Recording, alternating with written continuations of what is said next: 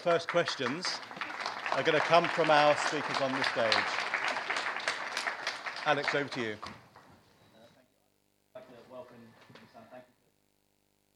and our students to engage with. Um, I think our first question is going to come from Daniel. Oh. Alex. Um, yeah. Um, hi, Sam.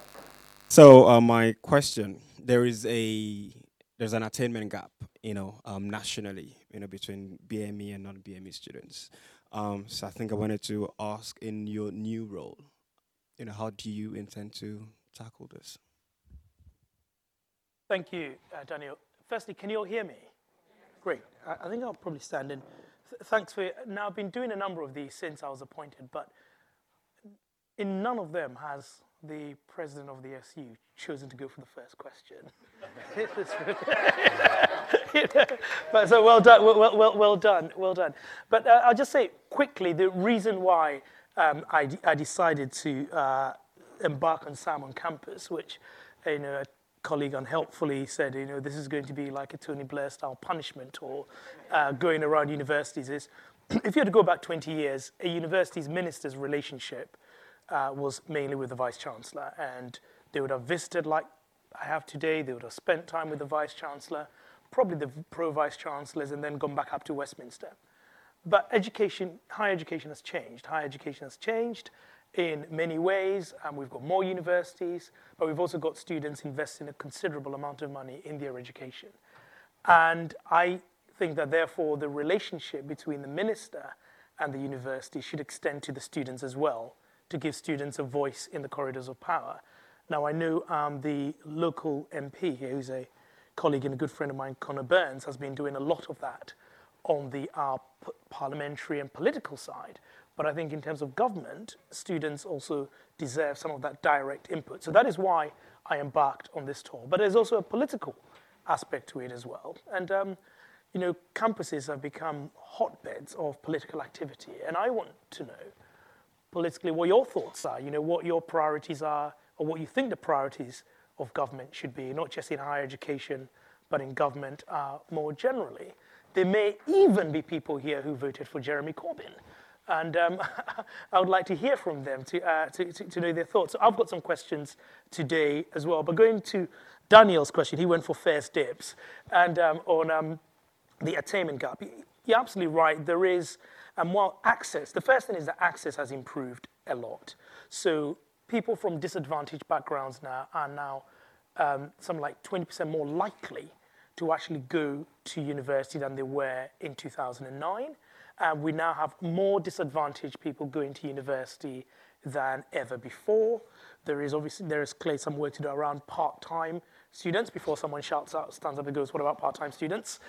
And um, but we, we, we, there is a big improvement story around access for disadvantaged uh, students going to university, particularly amongst black and ethnic minority students.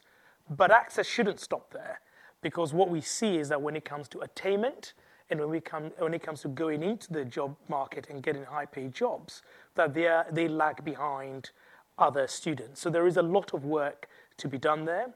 And um, I think we need to look at a number of things. Firstly, uh, financial support when people are at university. We need to understand the way uh, courses uh, operate.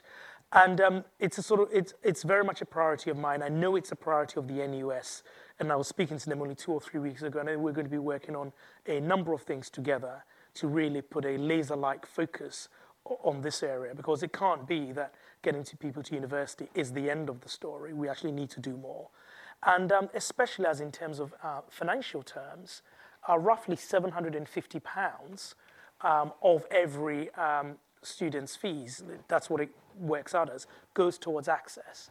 And a huge amount of it goes towards support. So we need to understand how that money is being used. It's something like 830 million, and whether it's being used in a way that is impactful, not just in getting people to university, but to make sure that they succeed. So that's what I'm going to be looking at as well.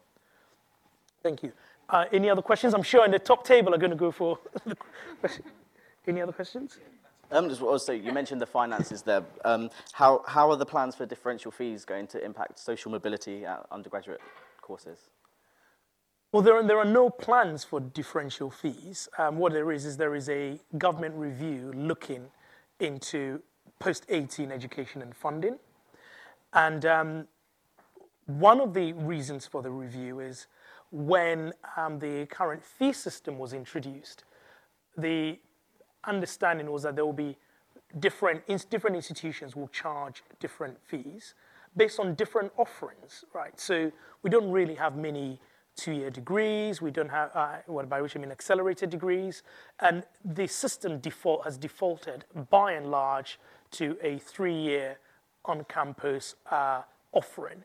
Now, given that there are 534,000 students who accepted a place at university last year, I don't believe that all of them have exactly the same needs and exactly the same aspirations.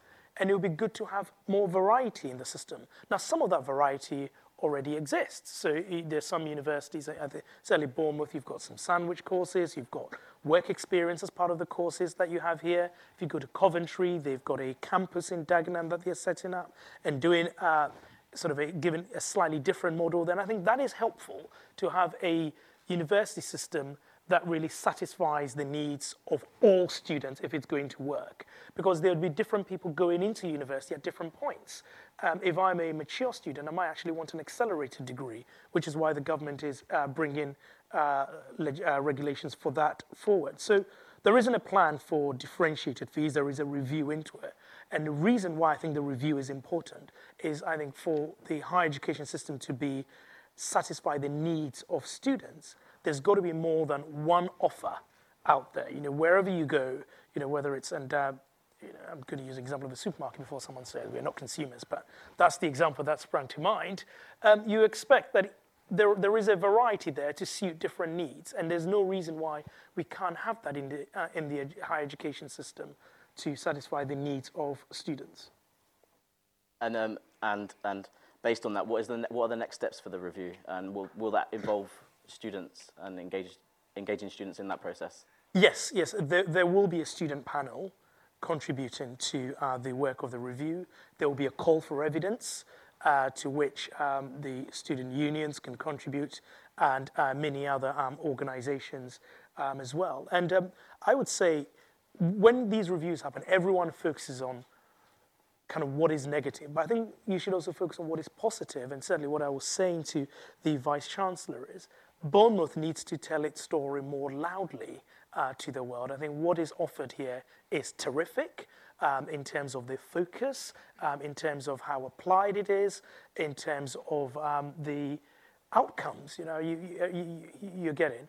And many people when they talk about still i think people's when people talk about universities many people have a view shaped by when they were at university or when their children or grandchildren went to university. But the university system is far more diverse and more dynamic than people appreciate. So if you are going to contribute to this call for evidence, I would say that you want to be celebrating uh, what Bournemouth is doing, and I want to see more of this across the university system, not less.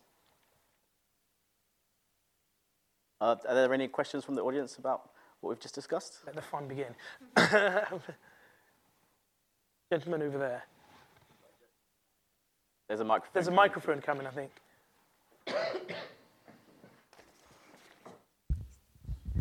Sorry? Talked about finances. One of the biggest issues I have um, is I get the minimum amount of maintenance loan, which didn't actually cover my rent in halls. It didn't cover my rent this year in my student house. It will never be enough to cover my rent in Bournemouth and in London. The situation is even worse, even though you get more. Uh, I'm fortunate enough that I'm an only child in my family, but if my parents had chosen to have another child, they would not be able to give me any money, and I would be choosing whether to my house or whether to eat. I don't think that's a choice should be giving students. So how is this review going to address that problem? Because I know I'm not the only one that faces it. Well, um, I, I, sort of uh, see where you're coming coming from. But the, the, the, first point on maintenance loans now is there is now more ac- there's access to more money through the maintenance loan system than there was before. I know the lady next to you is shaking her head, but if you go back to the pre-2012 reforms, you'd have got £3,000 roughly as a grant, and your access to a loan would have been about £3,000, so £6,000 a year. That is a lot less than on a means-tested basis that you can get now. And so there is now more money available than was there before. Now, the principle of the maintenance loan is it doesn't cover all your costs, but it covers, it's supposed to sort of help. So um, that, that is something that, that's why the review will, will look at that. But it is still a more generous system. And you might say it's a loan and not a grant. And why is it uh, not a grant? Well, at the end of the day, if you don't earn from 1st of April over £25,000, you never pay it back, right? And um, it's 9% of your income. And after 30 years, the whole thing is written off anyway. So I see it as if you are disadvantaged, and I know of this in my university experience when there weren't any of these loans available. I was expected to get support from family. That support wasn't available. I would have been thrown out of college because I couldn't pay my rent till I agreed a deal with them. And I see that as the first kind of type of maintenance loan. But what you don't want is a situation where you are completely barred from going to university because it's linked to what your parents can give you. But now, majority of the income, it might not be 100% of it, is available to you if uh, in the form of a loan, and so it does not stop disadvantaged people from getting to university. Can the system be improved? Should it be looked at? The answer is yes, and that's why uh, that's what the review is uh, looking at. Um, Just a few. oh, sorry, after you. Yeah, were you going to ask another it's supplementary? I I think let, let me let me just ask. Okay, I'll take your question. I've got a question to ask. So, uh, lady over there now.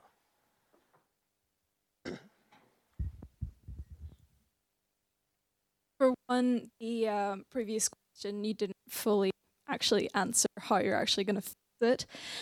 Um, but my question is you brought up the fact that Bournemouth University gives out sandwich placements, but the previous time that um, it the, the the idea of unpla- unpaid internment internships would be banned in the UK through Parliament. Conservatives voted against that. It's going through Parliament again this year. Um, how's that going to be fixed? Because people with unpaid internships they can't afford to actually do it, and um, the fact that maintenance loans aren't given out during those periods of time, and parents are expected to support their kids during that time. Unpaid is it's just not an option. How are you gonna actually fix that? Um, let, let me be clear. Conservatives do not support unpaid internships, right? We no, no, no, we don't support unpaid internships. But if you ban something, what it means is that there is some experience that will not be available at all. But what we do support is we do we introduce the national living wage. We do want people to be paid at least the national living wage for their jobs. We do want companies to pay uh, their interns, but banning it would mean that there will be some experience that will not exist at all. So, for example, if someone wanted to come to my office in Parliament for a couple of days or a week for an internship, it may be that you know I always pay them, but it may be that actually the best way to do it is they just come for the experience, sit around, and that is not something that they want to be paid for. But if you ban it, I might not con- even consider giving that person the opportunity at all, even if it's for two days. But we do support people getting outside work, but not just getting outside work, but also getting more of the money that they earn. You know, under Conservatives, the first um, £10,500 you earn is free of income tax. And that is support, that is support the low paid, and particularly students in the types of jobs that they do. So don't, for uh, the fact that we don't want to ban it completely doesn't mean that we are supportive of it. But what we don't want to do is to create a situation where, at the margin, someone doesn't get a look in, and especially in the creative industries where the companies are often, you know, you've got a startup that's operating on a shoestring, someone could go and help there for a bit to be able to get some experience to put on their CV, but that is not even possible because internships are banned. I think that will be a backward step to take, and a lot of people will not get even any experience. And Sometimes someone would start off by doing a couple of days here, a couple of days there, and then their next internship or their next experience is three months long for which they are paid. But if they hadn't even spent a couple of days at the local newspaper, they wouldn't even get to the position where their CV is to do that. And at the margin, we do not want to stop that kind of experience.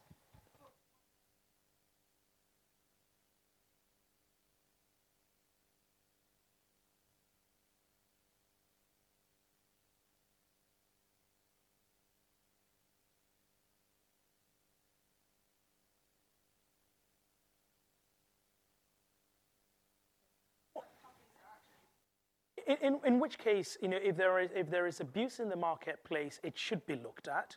But that's not, the, but banning it as a with a blanket ban does not solve the problem. So I think it should definitely be looked at if there is abuse, and I'm happy to um, uh, talk in detail about it afterwards. But I don't believe that a blanket ban will solve the problem.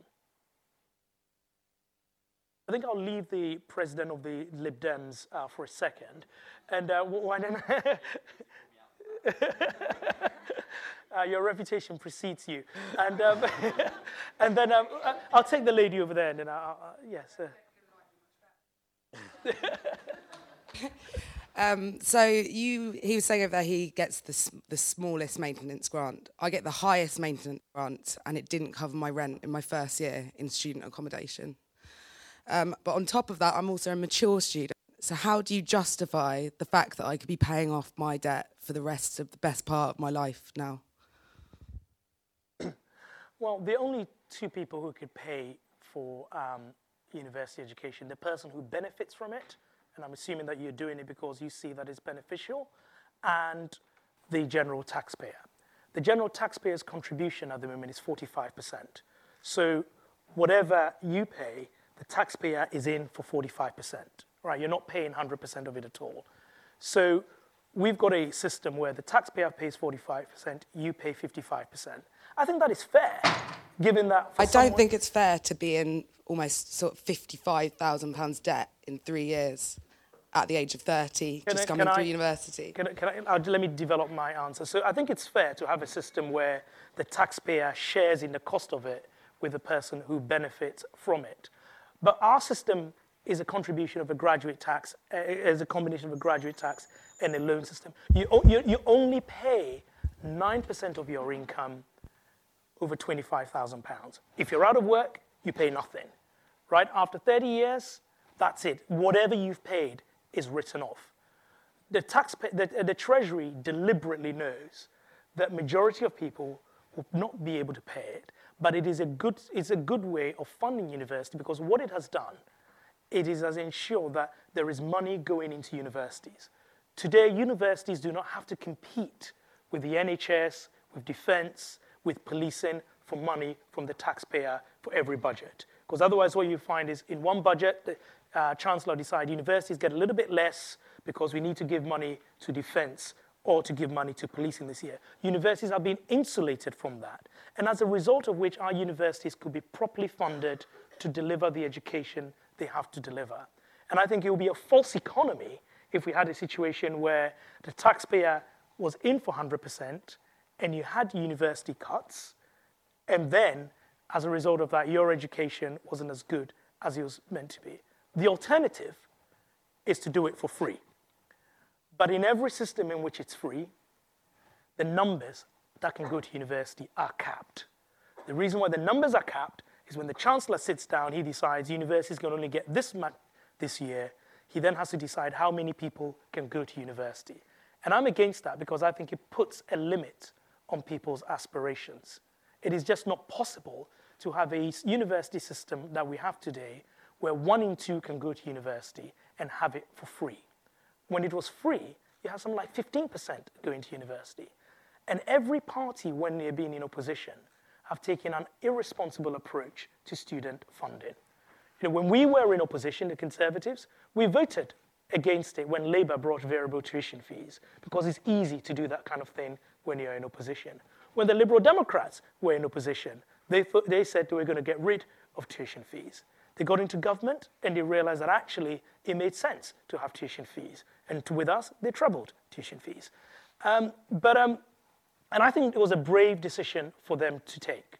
I'd say that it was a brave, but Jeremy Corbyn's answer will not, is not sustainable.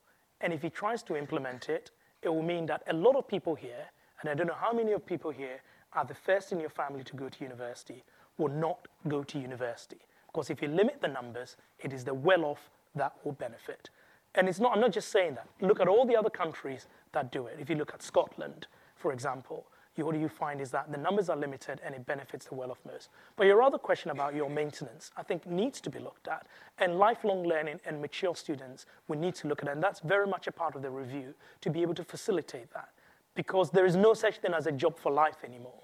and when you could finish a first degree, if you did a degree, and that was pretty much enough to last for your working life. Most people will do more, multiple jobs, will have different career changes. So we do need to facilitate that and have a funding system that supports that, and that's very much a part of the review. I think we're going to go to Brooke now for a question.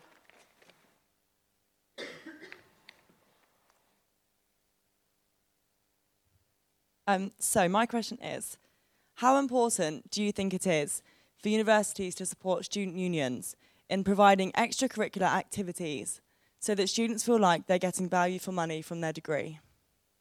This is, this is let me just get this right. This is, um, this is a row, a fight between the student union and the university, and you're asking me to intervene. it's just, just to be clear. Um, I, I, look, I, I, don't know the background. I don't know the, the, the background to this uh, particular one, and to, so if you could sort of enlighten me. It's more about do you think it's important that students are being provided more than just their academic degree? Um, I know we've spoken to a lot of students and they've stressed the importance of doing everything else to get a well-rounded experience at university. Hugely, I think absolutely hugely. I think um, sometimes, and you know, I can be guilty of this myself when you, you know, you talk about value for money from university degrees all the time, and it risks narrowing the debate and people seeing the whole debate as go to university and get a job, a high-paid job. But um, university, there's a lot more to a university experience than that. And it is, I, I think, is a rite of passage uh, for many people. And certainly that's how our society, we deal with people going, for many people going from home to independent adulthood. Um, it is the first time that many people will meet people who are completely different to them. Schools are quite homogenous. You know, schools have a catchment area and pick people broadly from the same area, broadly similar outlooks. And universities where you get challenged, where you challenge, and as I've said before, it's an assault on the senses. To facilitate that, it means that there has to be a lot of other activity, not just to build the CV. I think it's to that whole free exchange of ideas and what university is about, people going and studying abroad, meeting people from abroad, has to be facilitated at a university. I think that is what makes university special. That is what makes it unique. And that is what a lot of people look for when they want to go to university, as well as their degree. So, in principle, yes. But in terms of what specifically is going on between no, we're supported a lot by yeah. our university with providing extracurricular. Uh, I can't say it. Providing extracurricular activities. I just wanted to know um, your opinion on it. Yeah. So thanks. Can I ask a question? So I've been in this job for I think two months now, and I think I know what I want to do. But I'd like to hear from you. If you had my job for a day, what would be your one priority? One priority, not, not, not, not a speech. Who go first? Gentleman over there.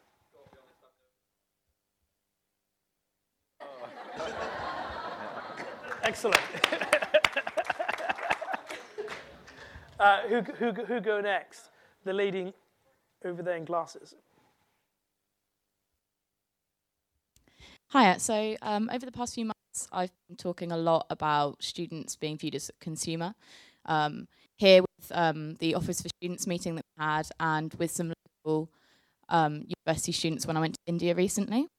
Um, so moving on from that, I think my main focus would be factoring mental health into that part of consumership and how universities view that as the value for money that you get when you're paying for a degree, because that's really what's been important to me. So that's kind of my answer. And at the same point, at, at the same time, what are you going to do to ensure that that is focused on?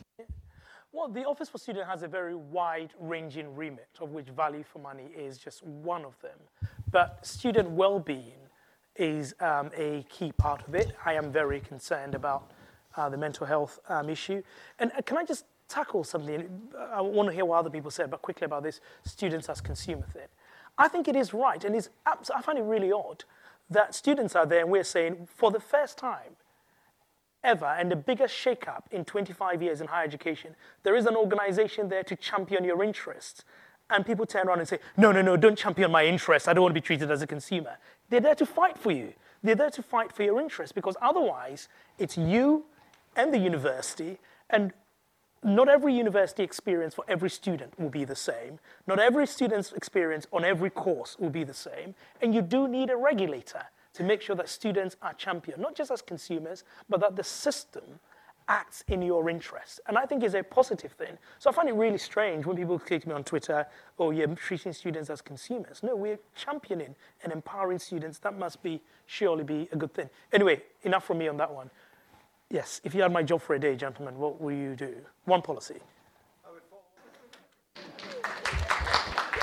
Very good, very good. I would follow on from Aristotle and um, learn by habituation, which is what I'm doing. Go for it. You'd want maintenance loans and that kind of funding. Well, I, you, I mean, you, you can't, you can't I mean, get funding for postgrads, not with the student loan system. So if you're saying that the student loan system should be extended to postgraduates rather than research funding and all of that, I think that's something that we, we all have to look at. I don't have an answer for you. So here's the, the answer.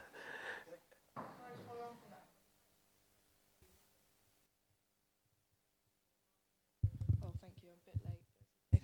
Um, many students and young people aren't going to find what they're really passionate in because they're not being given creativity from a young age. The push towards e-baccalaureates and the push towards STEM is deeply worrying for the creative industries. As the third biggest sector in the UK, I would be putting that back on the agenda.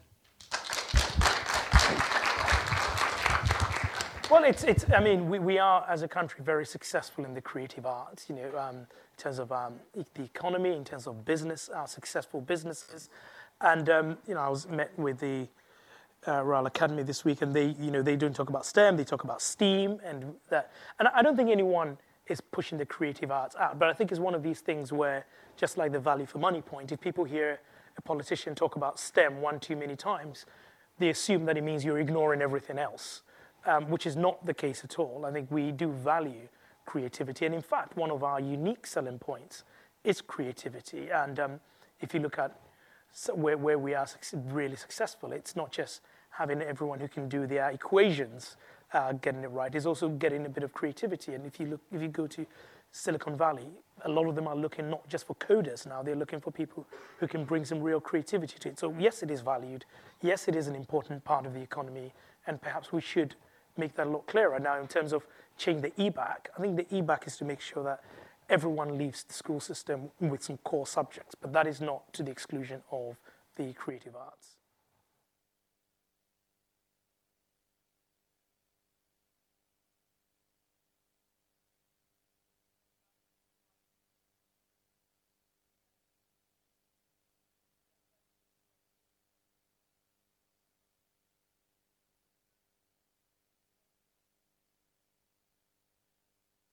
Okay, now I'll take that back.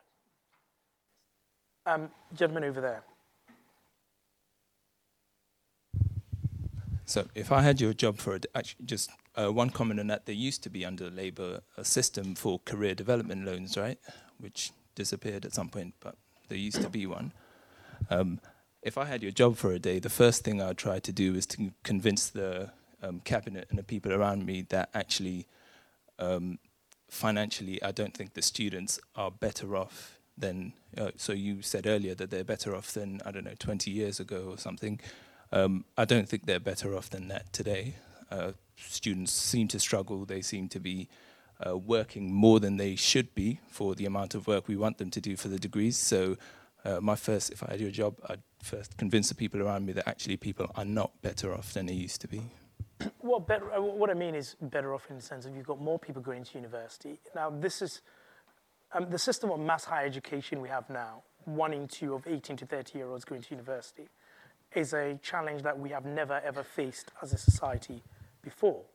And um, it is expensive if you want that many people to be educated at university level. And the way we're dealing with it as a country is to say, yes, we have no cap on numbers so that anybody who's capable and willing can get to uni- and get, get into university can have a funding system. Now, that compared to when you had tiny minority who went to university and everything was paid for, it's not going to be the same. But I think it's better to have a system. I think it's better to have a system where if people can do it and they want to do it, that the funding is not a barrier to them being able to access higher education. That's what I meant.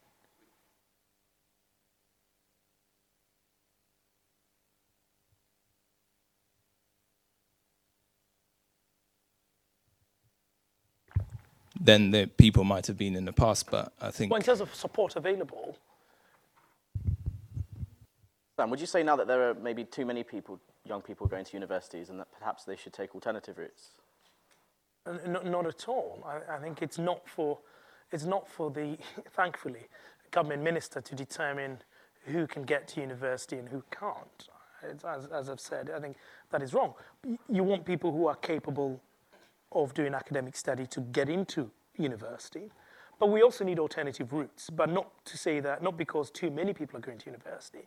Actually, we need alternative routes so that people don't think university is the only option open to them if they want to do something else. So if my strengths lie in a completely different area and I don't want to go and do three years and I would rather do something vocational, I should be able to do it. And I, I think one of the, and that's something that we need to look at. And if I chose to do something vocational, that the quality of education and the paths open to me are as good as the paths open to someone who went to university.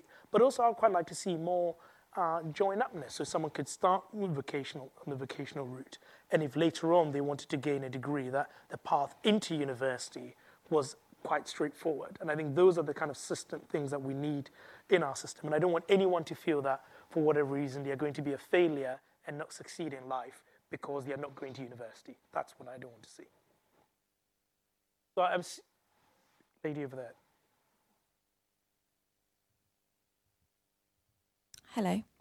Um, I should probably say I'm a staff member, not a student, so I was coming from that directive. Um, I am a program leader for one of the courses here, and I've been doing a lot of academic, what we call academic advising of, of young students as well, and I primarily uh, look after the first years. And we, it kind of links into stuff that we've talked about with mental health. And one of the issues that I feel, see it from a staff side, is that students aren't prepared to come to university Aren't prepared. that they are not prepared. and so if I had your job for a day, I would go and make sure that what's being done in schools and the lead up does. And the reason I say that is for this. The way that we approach academic study and having a certain number of contact hours and we try to foster independent thinking, the idea of developing someone who is a scholar, who is an academic by the end that by the time they graduate in their particular discipline, that requires them to think independently. But we have students coming in from A level, BTEC, or, or backgrounds whereby teachers are effectively telling them, this is what you've done wrong, go back and correct it. And this continuous going back, and they are, to a certain extent, and I'm sorry if I offend anybody, model coddled, I suppose, to kind of get the grade and be told that is, you know, you're learning by rote. And that goes against how we do it here at university. You have to go and read, you have to go and do all these things. And I think there's a one of the issues with the mental health stuff is that students feel they haven't got the skills to do that because they've gone from like a timetable that is literally telling them you know effectively when to get out of bed when to do all these different things to now having you've actually got the freedom and they don't have the skills potentially to do that. And i think that something needs to be seriously done in the lead up to prepare them for that. So i think that would help with the, the mental health. And my second one would be i am a, a proponent of students as consumers. When i was at university at manchester i got done over by the uni. I didn't like it and there was nothing really i could do. But what's interesting though is that, that if you're going to go down that path, you have to remind students that coming to university, it's not compulsory education. You're making a choice to make an investment in yourself, okay?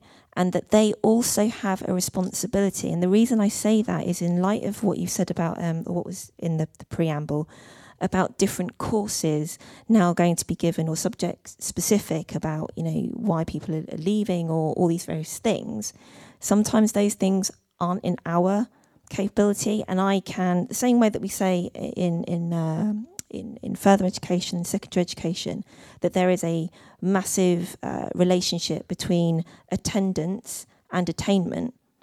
Here i could probably speak for the majority of our staff that maybe students forget that they also play a part in this little contract.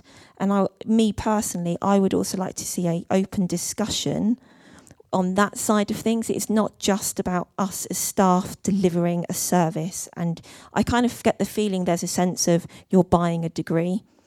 and I don't agree with that. You have to earn it. You're you're paying for access to knowledge that will help you later on. And I think the rhetoric behind a lot of it and what potentially what students say, and I say this as a person who sees students as consumers, students also need to be engaged and talked to that they actually have a role to play. Brilliant. Thank you very much for those points. Really good. Really, really helpful. Just, just a couple more, and if you had my job for a day, and then we can go to some more general questions. Gentleman over here. Um, I obviously have additional challenges coming to university. Um, I require support from a lot, such as um, social care. Um, and when I said that I wanted to go to university, I was basically told um, that you know they were a bit thrown by it, and I think the government needs to be a bit more joined up and supportive so that disabled people with challenges have the right resources to go as far as their talents will take them. I don't really feel like that's the case at the moment through my experience. Very good point. Very good. Very good. Well, I'm glad. I'm glad you overcame the um, barriers in your way and that you are here. And um, afterwards, maybe we should grab a couple of minutes and I would really appreciate let, us discuss some of the issues. That's really so. One more on that, and then we can move. Gentleman at the back. It's not really working, so you might want to shout. yeah. He's being persistent.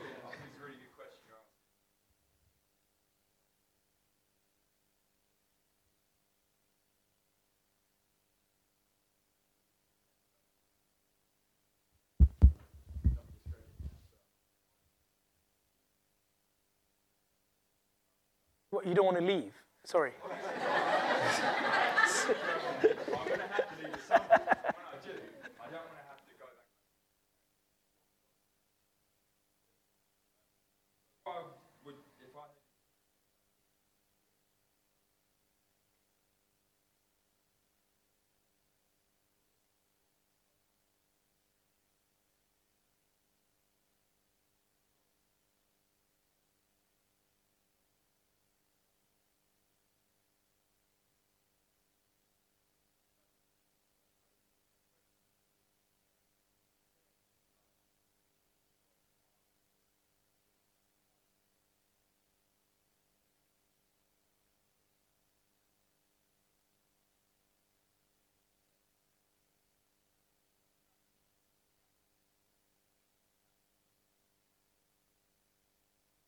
Yeah, well, I think it's a successful um, university experience should prepare you, should not only get you in, make sure that you succeed while you're at university, but also you're well placed to progress in life afterwards.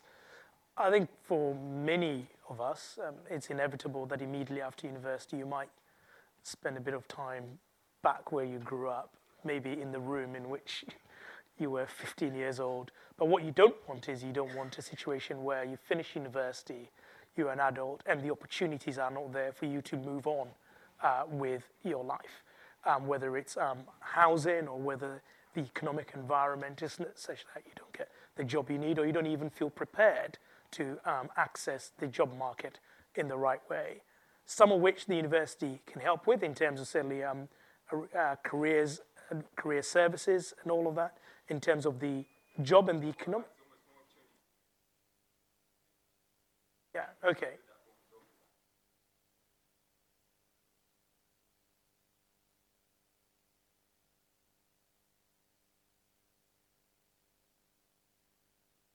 Yeah, well, if you want to visit Parliament, I'm sure um, Conor, your MP, would be happy to, and so would I.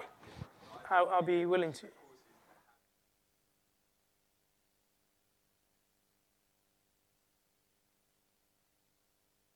I, th- I, think that's right. I think you're right. Uh, but I also think that's something that Bournemouth actually does a much better job of than s- certainly some of the other universities that I've seen. But more of it should be done as part of the undergraduate experience. I agree. Sam, on a, on a similar kind of question, if the government had unlimited resources and faced no barriers, what, what two things would you change uh, that, that matter personally to you? It doesn't necessarily need to be related to higher education? Well, governments never ever have unlimited resources um, because ultimately governments don't have money. Governments rely on the taxes that uh, people pay, and given that people pay their taxes and you can't tax them um, ad infinitum, and nor can you keep borrowing, which is the other way in which governments get money. You can't keep borrowing forever. There'll always be a limit to what government can do, and quite rightly so. I think I, do, I don't want to live in a world where I rely on government to do everything for me. I do value my sense of agency as a person. I do value the sense that I can choose what I want to do rather than be told or be given what I need by someone sitting somewhere who's decided this is the right thing for me.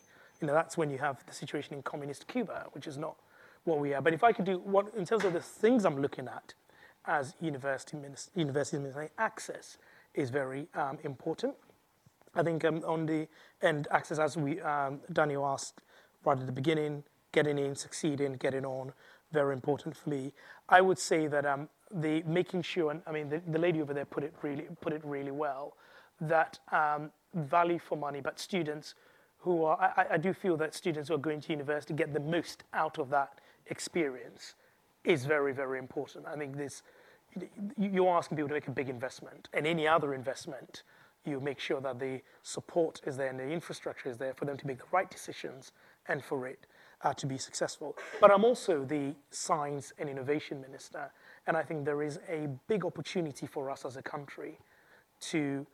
We currently punch above our weight in terms of our science research, and we can go even further. And one of our big commitments is to spend 2.4% of our GDP on research and innovation. Now, just to put that in perspective, our NATO commitment on defense is 2% of GDP. So we'll be spending more than we spend on defense on research and innovation. And I think what that will mean, is if, as a country, if we manage to deliver that, it would mean uh, more jobs, it would mean more technically uh, and innovative jobs available. It would mean success, supporting high growth businesses but it also be a Britain that is very dynamic and very forward looking and very much about the future. And that is something that I am really, really focused on. And um, uh, while I mentioned science, obviously science and Brexit, and making sure that the science community gets the right deal from Brexit, those are my sort of priorities um, in my job. But then there have been a number of other ones that have come out tonight. You know, mental health, I know, is a big, is a big issue. And, um, and certainly what the gentleman said about disabled students, their ability to access higher education and get on, all of those are important. So, gentleman in glasses over there, and then, well, you, you've got glasses too, but the one in the middle, and then you.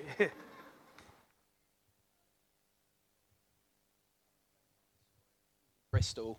Um, and then I think it was at King's College London with, I don't know his real name, but his code name is Sargon of Akkad, with um, Antifa shutting down events. What will the government do to protect free speech on campus and actually have campuses as a sanctuary of learning and not a, a safe space for left wing views?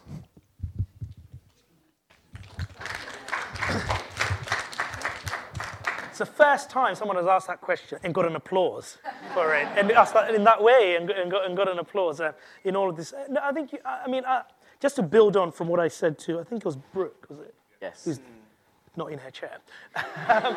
you know, what, what, I said to her is that, that university should be an assault on the senses.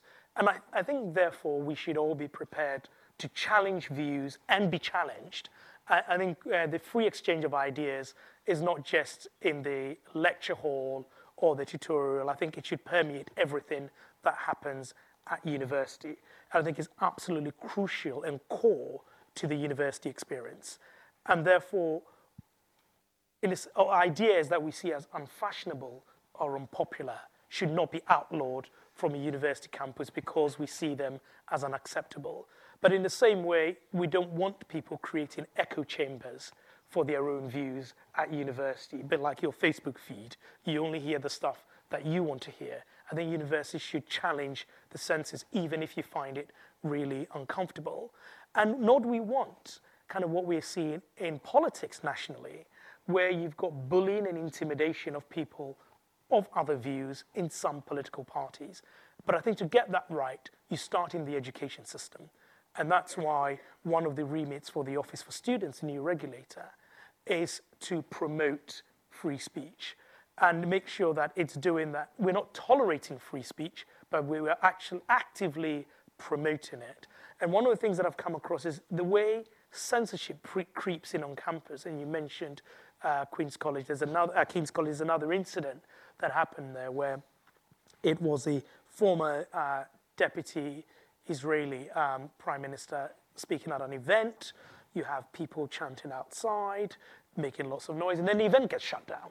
The event gets shut down, and you know the event kind of went ahead for a bit, but it wasn't really the event that was originally planned. And then the next time there's a similar event, the university's very worried about an outbreak of uh, violence, you know, and so the university's like, maybe we shouldn't have that event, maybe you should think about it better. That's how censorship creeps in. You begin to stop yourself from allowing the free exchange of ideas and information. I think that is totally unacceptable on campus, and that's why the uh, OFS has that responsibility. But also, as minister, I have committed to holding a summit bringing together the NUS, the Equalities, um, the Equalities Commission, and all these other organizations to look at all the different aspects of the law that underpin uh, free speech on campus to make sure that the law doesn't inadvertently allow, or people can't inadvertently use the law to frustrate free speech by listing a whole number of things that you need to satisfy before you can have an event and all of those things. And I think, so, I think it is really important, as important to the university experience as the gentleman over, over there said, getting work experience and be, uh, getting exposure to industry. Can I just ask, how many of you voted in the last general election? How many of you voted for the Conservatives? Oh, it's quite a few. Okay, not bad. How many of you voted for the Labour Party? Quite a few, very evenly split. And how many of you voted for the Liberal Democrats? You're still owning up to it. and, um, and how many voted for UKIP, just out of interest? Hmm? Ah, no UKIP, interesting. And Green, the Green Party? Couple over there, okay. So if you had, what would just quickly, what do you think is the most important thing in politics today? If one of you, if we just go around quickly and say, what is the most important? I think the two of you have spoken, so let's try and get people who haven't spoken yet, if you don't mind. So most important issue in politics today, someone who hasn't spoken. You, you have spoken. You, you, you have spoken. Someone who hasn't spoken, most important issue in politics? Gentleman over there.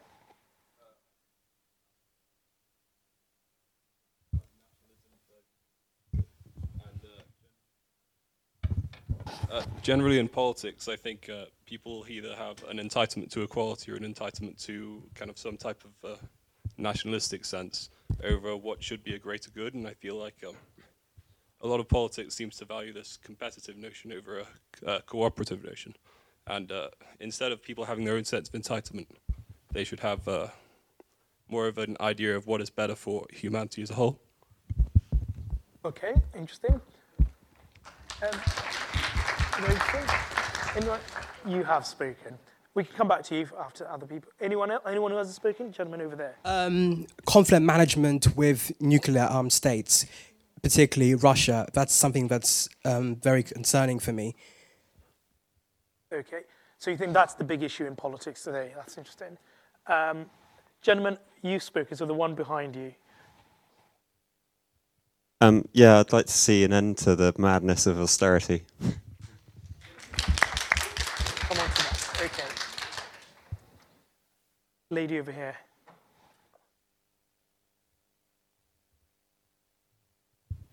Maybe I'm just getting old and cynical, but um, I'm tired of spin. I'm tired of professional politicians. I want honesty and I want decency in politics. Very good.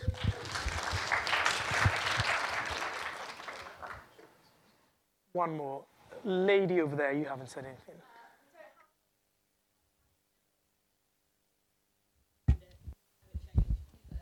climate change. Excellent, excellent. Well, that's, that's, that's all very helpful to, uh, to hear your, I think you've spoken, thank you. That's, that's, that's all very helpful to, to, to hear your thoughts, whether it's um, climate change or how you deal with Russia um, austerity, which I have um, very strong views on, as, as well as uh, some of the, the others. I think they- they're, they're all the big issues of our time. They're, they, they certainly all are the big issues of our time. And just to, if I give a quick reaction to it, um, when people say the madness of austerity, austerity is not a choice. It's not, um, it's, it's not a religion. It's certainly not ideological. It's a matter of necessity. And um, it's a matter of necessity because when you have whoever's, whoever's responsible for it, let's park that for a side, let's park that for a moment.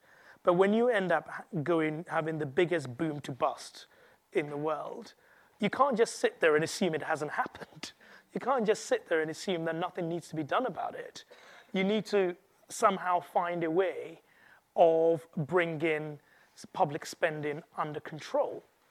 Now, and you know that's what the Conservative government did, but you, you've got to do that in a way that is thoughtful and is sensible.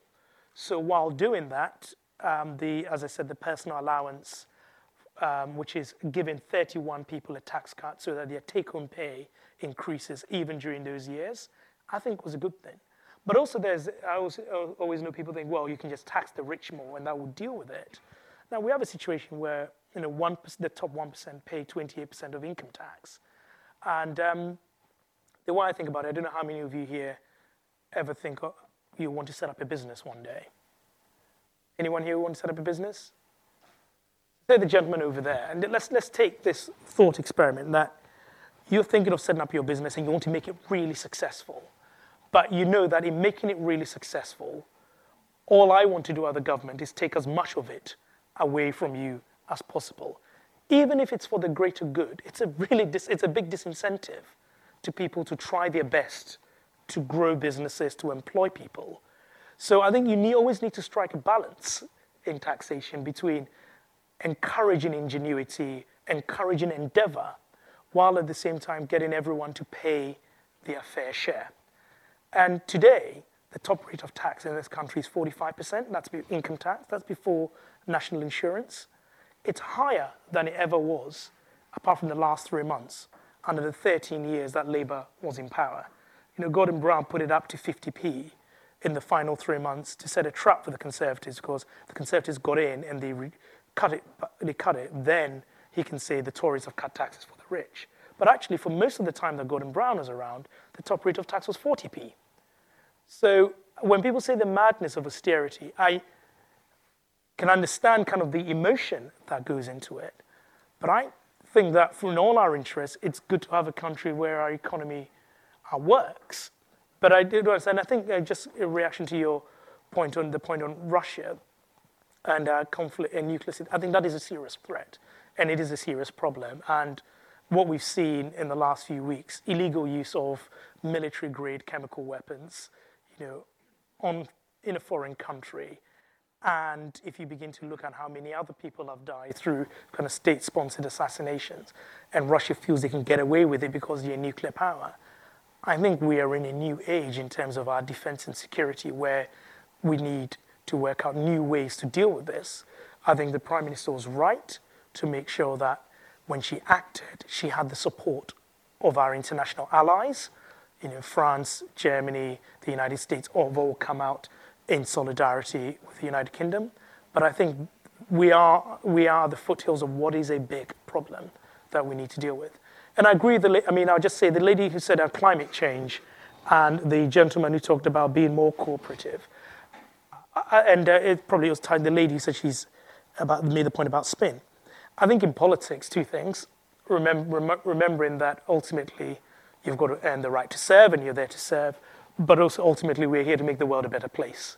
And I think the moment you forget that, um, then you're losing the trust of the people who've voted for you in the first place. Can we take some more questions? Gentleman in the blue top. Hi, I'm actually speaking on behalf of the Labour Society president who couldn't attend tonight. Uh, in. 20, in 2010, you voted to raise undergraduate tuition fee cap to £9,000 per year, which has now been capped at £9,250. With an interest rate on the loans of these fees for uh, 6.1%, students will, will be left with over £50,000 worth of debt after graduation. Your government has currently frozen the repayment threshold in income of £21,000, and with inflation, that means students will have to start paying off their loans sooner when their money becomes less valuable. All of this is stressful and burdensome for students who, in this day and age, practically require university degrees in order to compete in a swelling market. Why did you vote initially for raising the fee cap? What argument can you provide to justify freezing the repayment threshold? And with university education becoming more standard and less specialised in a practical sense, shouldn't we look to reflect that in the cost? I. I didn't just vote for this. I actually spoke in the debate in favour, and I, I'm, I'm not ashamed of it. I think it's the right thing, right? So, and my argument at the time still stands. My argument was, if someone said to you the different, the choice between getting to university and not getting to university at all, was that you were told, well, you can go to university and get the education you want. You choose your subject, um, you study hard, and when you come out, if you're not earning more than this, forget about it. And if you're earning more than this, give me 9%. And if whenever you're unemployed, don't pay me back. And by the way, I'm going to write it off at some point. I thought that is a compelling deal if you want to move your life forward. If you are disadvantaged and you want to get your life forward, and someone put that deal on the table to you, I think that is really compelling. Now, the alternative, which is making it free, is not available. We're never going to go back to a world where university education is free.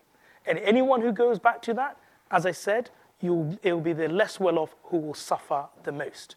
So, given those two situations, some people say, why didn't you have a graduate tax instead? But the system we have is a combination of a graduate tax and a loan system. Now, anyone who's actually got a loan from a bank, a proper loan from a bank before, you'll know that there is no such thing as loan forgiveness from a bank, right? there is no such thing as write-off from a bank. And if you don't pay, it ends up on your credit score, right? This doesn't end up on your credit score. If you go and take a mortgage, the bank doesn't say you've got this student loan and the size of the loan is offset against how much you can borrow for a house. Obviously, the, the contributions impact on your affordability because you've got 9% of your income on your affordability. So I voted for it, having come from a family where I had very little support because I thought, and I think quite rightly, if you're from a disadvantaged background, this could be your ticket to improving your life. And I'm glad that I look, but we look back and there are more disadvantaged people going to university before than ever before. But also, there are more students going to university than ever before. In other words, the current system has not deterred people from going to university. In fact, there's more demand for university. And the brightest and the best from around the world are queuing to come to our excellent universities to pay more than people pay here upfront. And they don't have loans, right? They're paying, so if you want to do medicine and you're from abroad, you're going to pay £20,000. Uh, the people coming here to do STEM subjects are paying 14, 15,000 pounds. We have an excellent education system, and I think a good degree is worth the investment. Oh, we're just going to go to Ebony for the next question now, moving away from fees. It is on. Uh, this isn't so much a question about higher education, but it is something that our students here have been really, really passionate about. Um, in Bournemouth, we've noticed that the homelessness crisis has risen to a point where the local council have introduced controversial measures to stop people sleeping in public places. Uh, how are the government planning to not only tackle the crisis on a national level, but also assist local councils in supporting those who are homeless? Yeah. It, it is a serious problem, and I think um, two weeks ago the cabinet actually dis- discussed um, rough sleeping and what the government is going to be doing about it. So it is it is a problem that is recognised at the highest levels um, of government. There are a number of things that uh, need to be done um, in terms of working with local authorities, as you said, but also um, just generally what we're doing around housing. And there is a lot that is happening to deal with this, and we do recognise that this is a problem and that we need to deal with, and it's not right that in this day and age people have to sleep rough.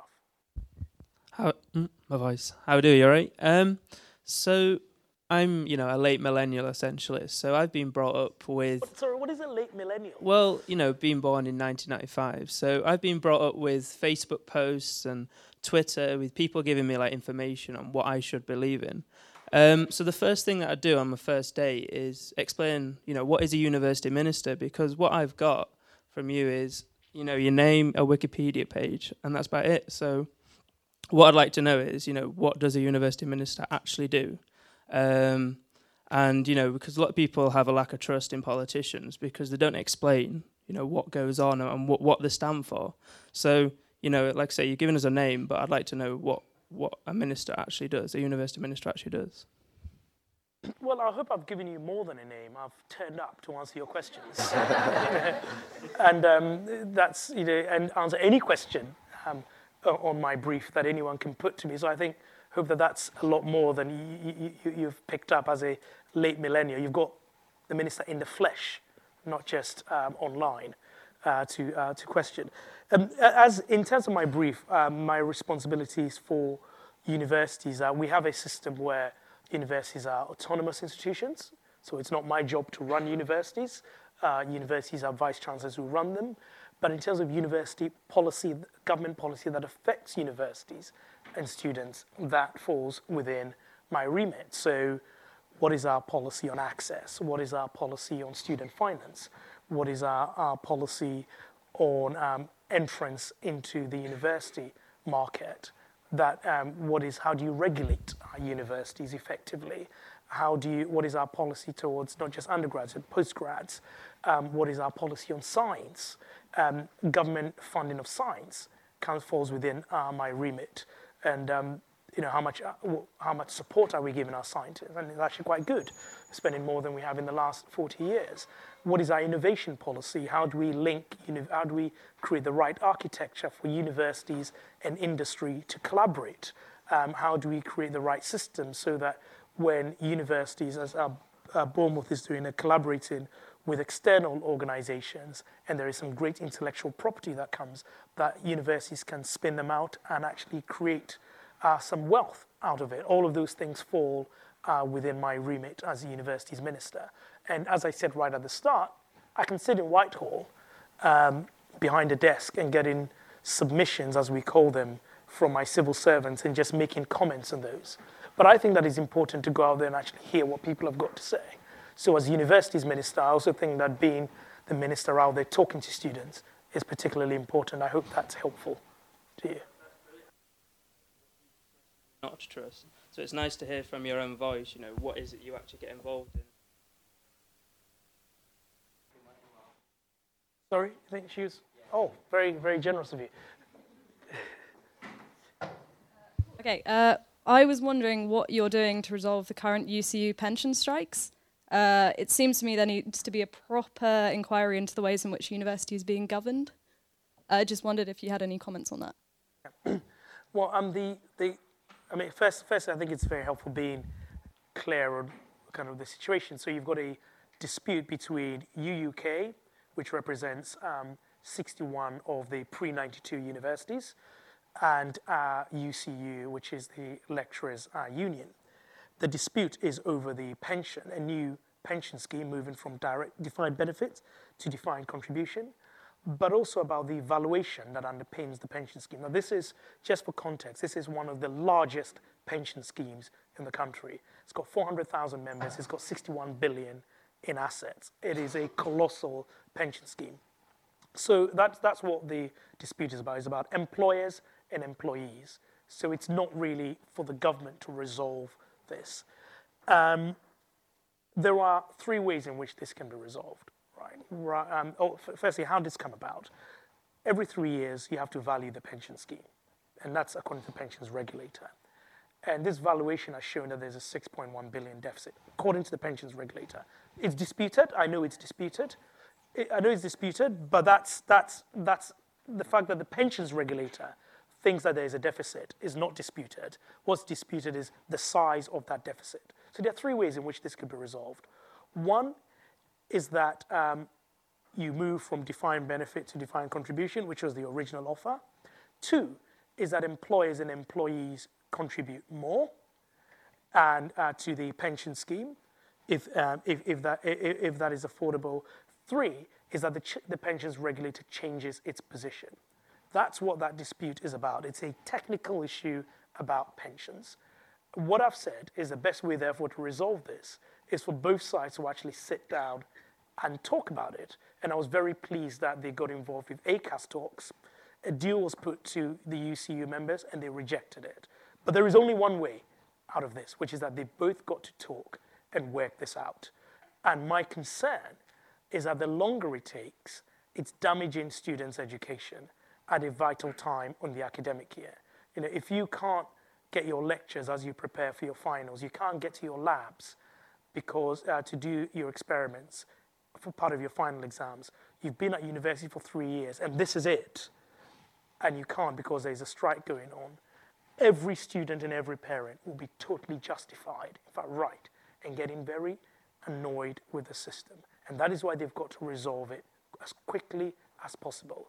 I've been, I've been speaking to both parties on an ongoing basis uh, throughout this, and that's the message I've been giving them. All of you have got to sit down and work this out as quickly as possible in the interests of students. Got, in other words, it's got nothing to do with marketization. It is a pensions issue that needs to be resolved.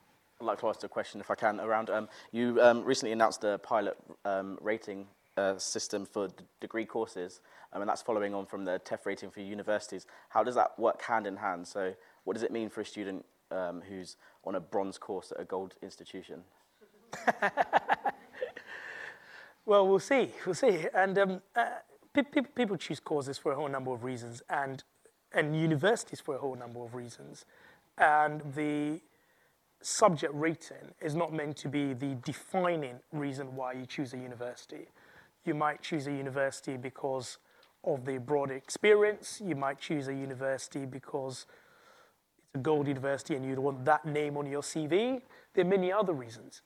But the flip side, and the reason why I think the subject level rating is correct, right and why I want it is, I want universities to raise their game in terms of teaching quality. And I also want there to, there to be transparency for students. I want to know if I'm choosing a course that the teaching quality is there. There, there are students who've said to me, I didn't even know what the different universities were when I was choosing a university. I just chose the one down the road from me. Um, you want to be a lawyer, but you don't really know that this law course is more likely to actually get you into bar school than another law course. It kind of helps for you to know that. Um, you're doing business studies, and in some cases, you have graduate outcomes in business studies of £17,000 after three years of graduating, in some cases, £50,000. I kind of think whatever your motivations are, it's helpful to know that. I think, but what I want to stress here is it's not just about graduate earnings at the end of it. That's just one component. It's so that people have the transparency when they're choosing courses into what they're choosing. I think that is important. And I said to a couple of students I met uh, who are sort of journalist students here uh, earlier on, wealthy MBA students have a lot of transparency and information. Surely, if you're an 18 year old where every pound counts, it makes sense to give you as much information as possible to make what will be probably the defining decision in your life about which university and which course to take. Now, might, it might need tweaking over time, but I think the principles behind it are definitely sound. Thank you. Um, I'd just like to invite Conor Burns, uh, MP for Bournemouth West, up to say a few words now. There were a couple of other questions. You want taking them and then uh, just. Oh, someone just groaned there. You know, just okay. Your one, and then a couple of the back, and then I'll wrap up. Thank you. Um, so my question was more about so like vice chancellor pay. In your opinion, as universities minister, do you think that should be reduced? Well, um, the, the I don't want to lose friends before I've left, so I'm just going to face you and while I answer that question.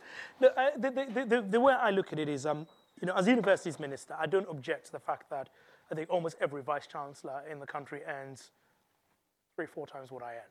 I don't object to that. Um, I don't object.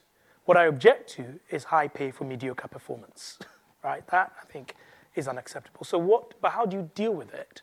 I think the way you deal with it is to have a system in place where there is a robust and transparent system around pay and perks. So you do not want vice chancellors sitting, setting their own pay by sitting on the remuneration committee and setting their own pay. That's unacceptable. But you also want, and this is something that a new regulator is going to be doing on behalf of students, is going to be looking at the ratio of vice chancellor's pay to the median salary at the university.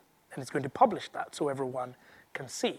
The third thing it's going to do is that it's going to be looking at is uh, the whole issue of everyone's salary in the university of £150,000 will be published with a justification for that salary. So everyone can see why it is deemed that someone has to be paid that amount of money.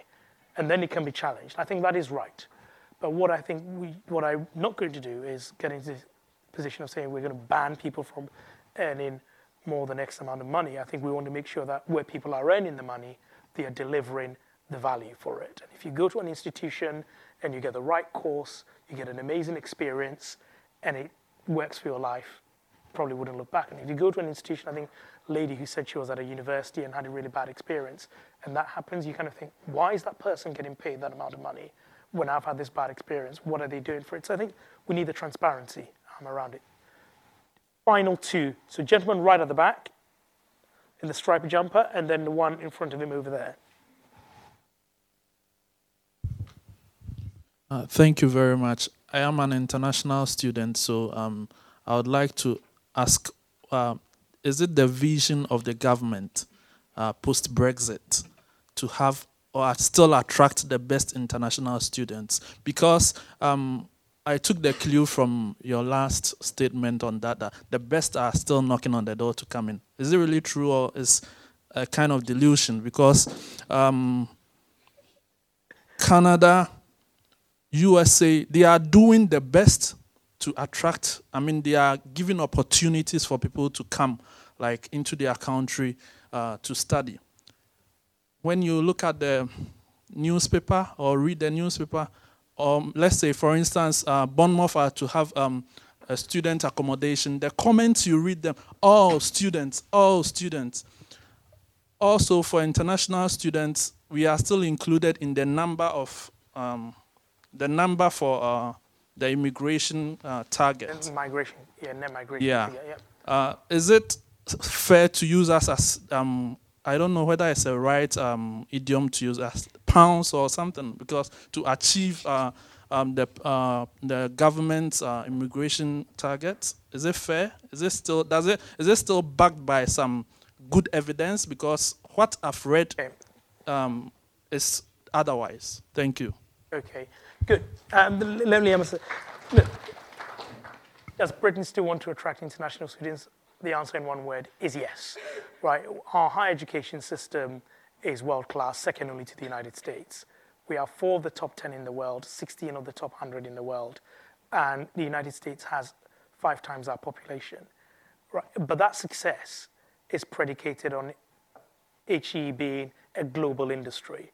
And I would say that after financial services, probably our university sector is right up there in terms of this um, contribution to our economy. So the answer is yes. And if we want it to continue to be global, it means that we've got to have international students, the brightest and the best, coming to study here. And you're right. It's more, the environment is more competitive now, right? Um, Australia, Canada, um, the US, lots of other countries want to get in on this game. So we've got to do that. Net migration target, there is an international definition for uh, migration. It includes our students. The key thing for me is that no university should have to turn away an international student based on our migration policy. And at the moment, that's not the case.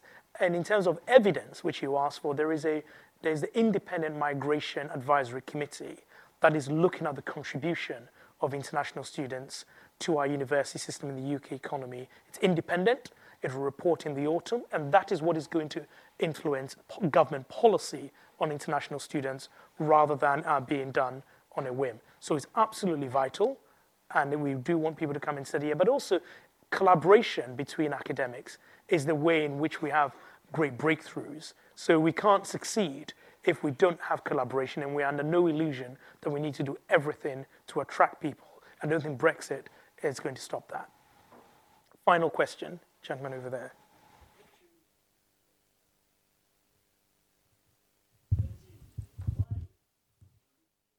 It was actually the guy behind you, but carry on.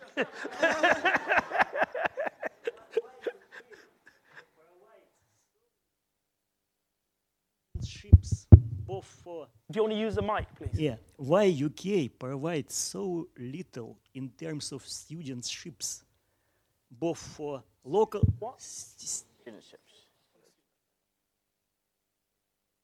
Okay, okay. yeah in terms for for local students and for international for instance for instance, USA provides a lot of them. So if you are winner of, in, of international uh, competition for physics, you can go there for free, but not to UK. Why?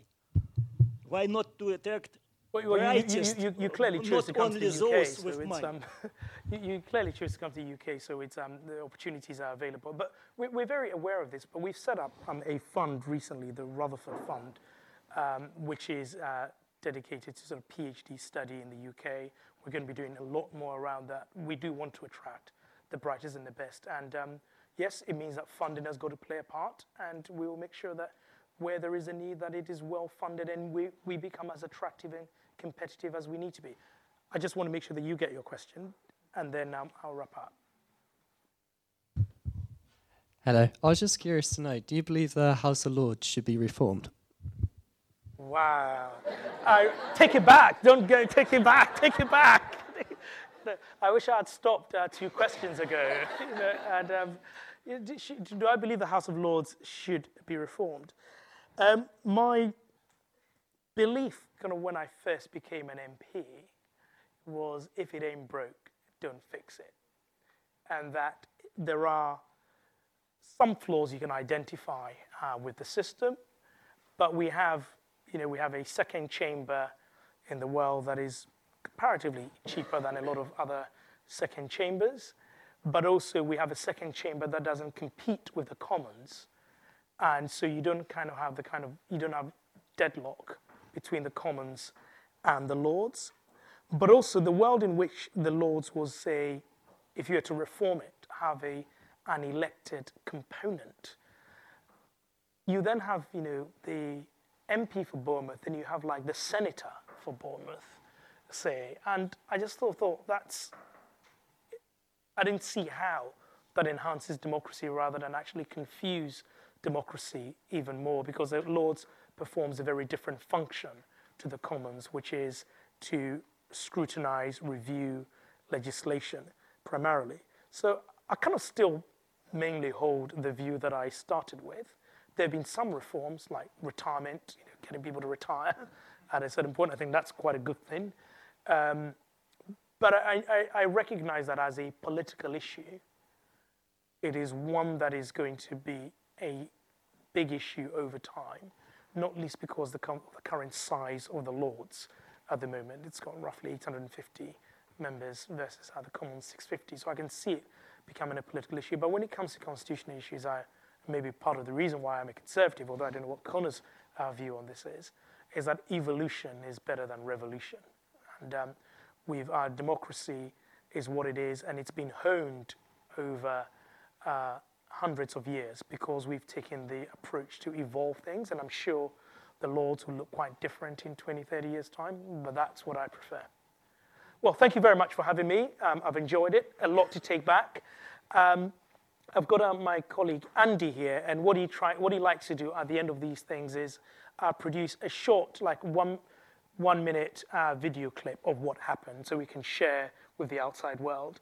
And um, so, if you're willing to share your thoughts on the big political issues, um, what you do, um, if you're me, but also whether you thought this event was worth having anyway, um, if you could go to um, Andy and have a chat with him. It's a short video, but I think it's great to let people know that yes, you know, we had a good. I think we had a good discussion. I hope you think so as well. And thank you very much for having me.